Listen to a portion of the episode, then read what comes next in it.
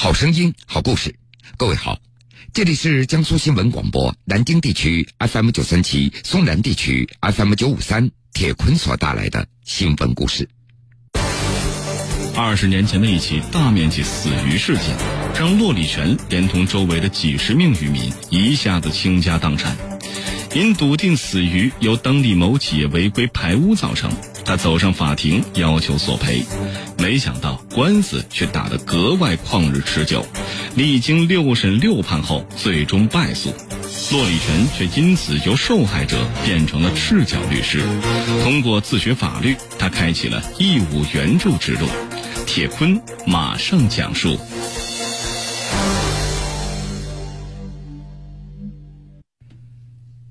在重庆市铜梁县，骆礼全这位只有小学二年级文化水平、没有正经职业的老汉，算是半个名人了。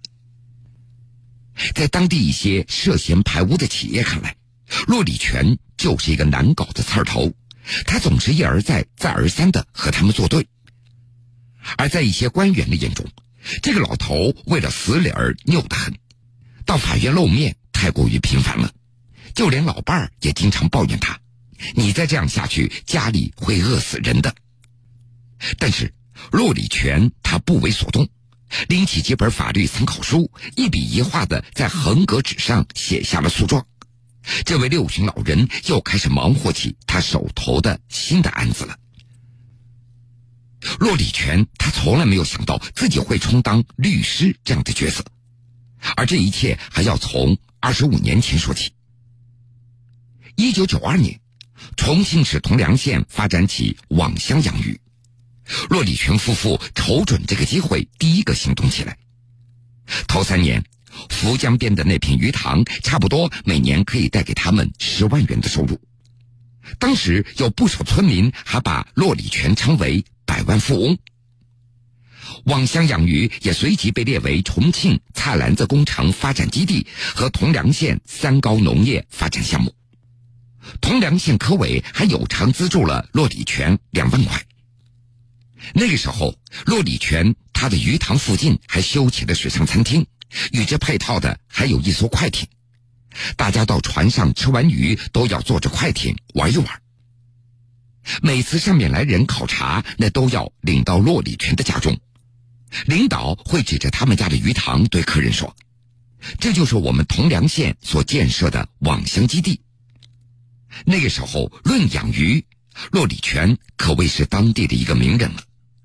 但是好景不长，一九九七年，两次污染席卷了福江，骆礼全养在福江的十万多斤的鱼所剩无几了。这位铜梁县安居镇最大的养鱼户一下子就破产了，而与骆礼全类似的还有几十家。最后，年产两千吨的福江网箱养鱼场被迫关闭。经过调查，渔民认为。镇里的铜梁红蝶丝业有限公司曾经向福江排放了污水，而污水中含量超标的有毒物质，那是鱼群死亡的直接原因。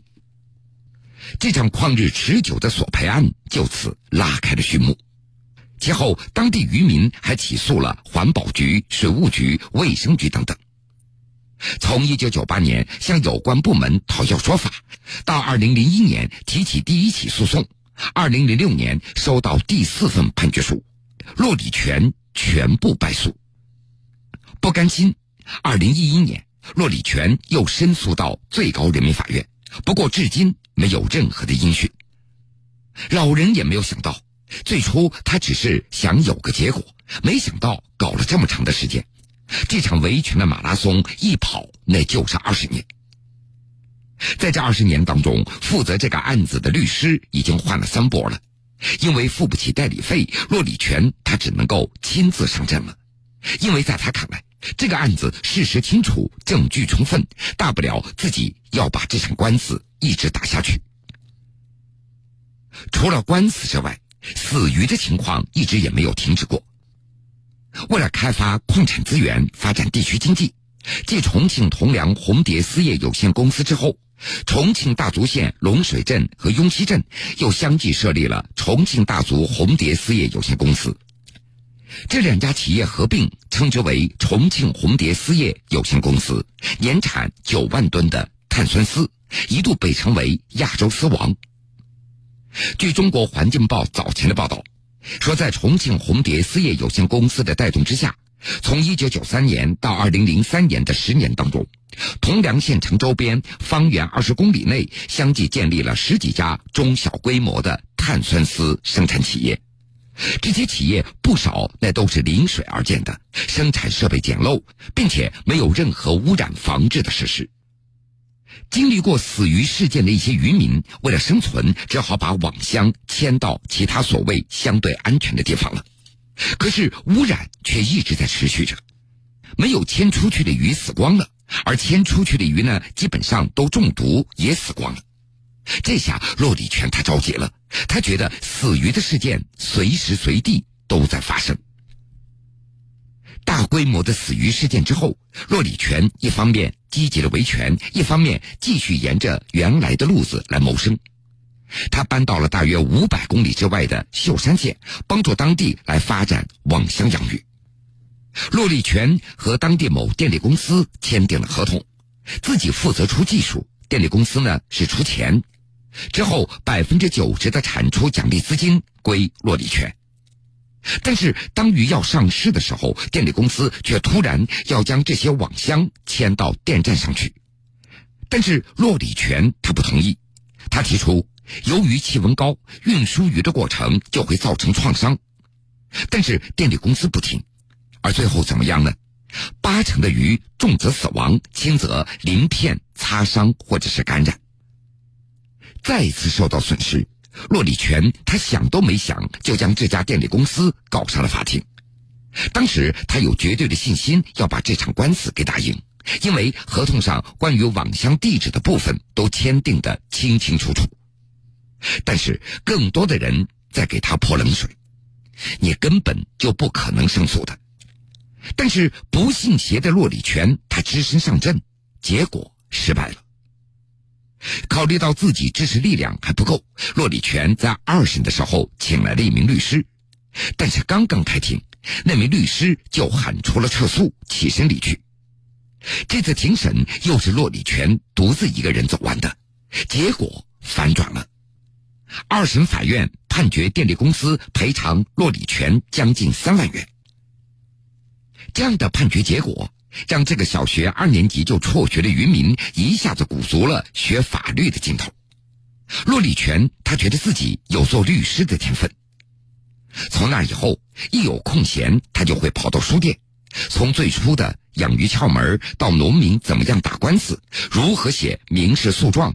农村法律大讲堂、农村社会保障法律知识等等，已经彻底丧失了经济来源的骆礼全，在法律类的书籍上，他花掉了上千块钱。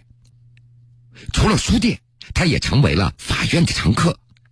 每周两三个下午，骆礼全都要跑到县法院旁听各种各样的案子。现在，只要一提到打官司，这位年近七旬的老人就会说：“我越想越有劲儿。”有时候想起了什么法律依据，凌晨三四点钟，他也要爬起来研究一下。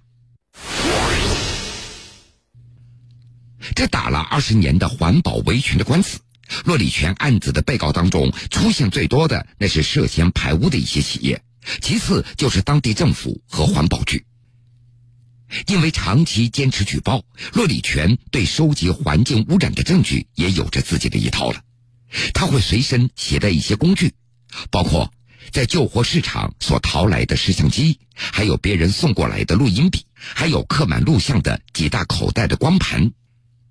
为了方便和外界取得联系，骆礼全的微信现在玩的也非常溜。到现在，这位赤脚律师也办成过不少的案子了，比如某发电站倾倒的垃圾缠绕上船的螺旋桨，导致渔民跌入水中死亡。骆礼全帮忙讨回了说法，还有某化肥厂大量违规排污导致鱼死亡，他也为对方要回了赔偿。截止到目前，六十七岁的骆礼全代理了九十多起环境维权的案子，他所在的铜梁县和附近的大足县那是最多的，最远的甚至到了千里之外的广西的田东县。但是也有更多的案子最终是输掉了。骆礼全他也并不意外，因为在他看来，这些案子当中不少那都是陈岩的旧案和遗留下来的案子，反正都是那种律师一般都不会接手的案子。虽然这样的案子胜算非常小，但是骆礼全他觉得，如果自己不管，那么谁来管呢？在老人的眼中，这些企业对当地的影响太严重了。死鱼那就是一个信号，损害最大的那是人的健康。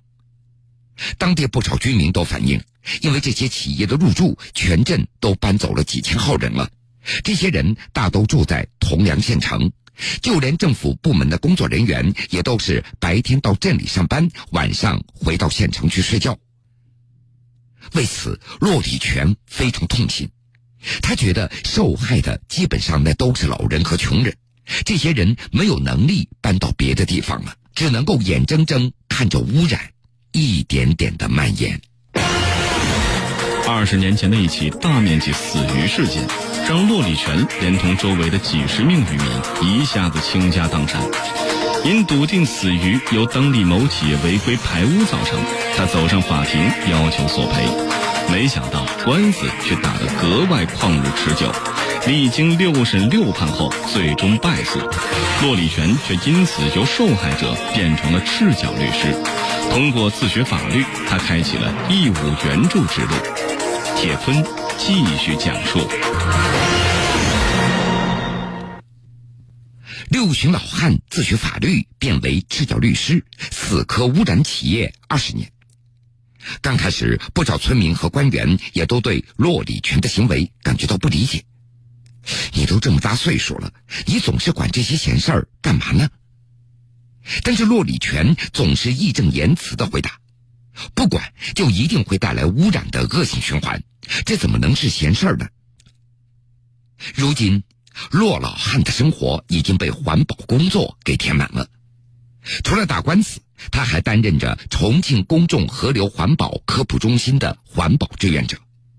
他经常徒步去调查附近乡镇的污染情况，再形成书面报告提交给政府。被骆礼全所监督的三十五个乡镇和四条河流，垃圾在两年时间里都得到了持续的治理。打了快二十年的官司了，骆礼全他还想趁自己走不动之前再干十年。至少要把没有处理的遗留的问题弄个清楚。这个执拗的老人已经准备好再用自己的土路子继续迈向更高的门槛了。下一步，他要拿下法律服务工作者执业证，这就意味着以后要代理案子的时候，不需要再跑到相关部门办理那些繁杂的许可手续了。好了，各位，这个时间段的新闻故事，铁坤就先为您讲述到这儿。想了解更多新闻，敬请关注荔枝新闻客户端和江苏新闻广播官方微信以及微博。半点之后，新闻故事精彩继续，欢迎您到时来收听。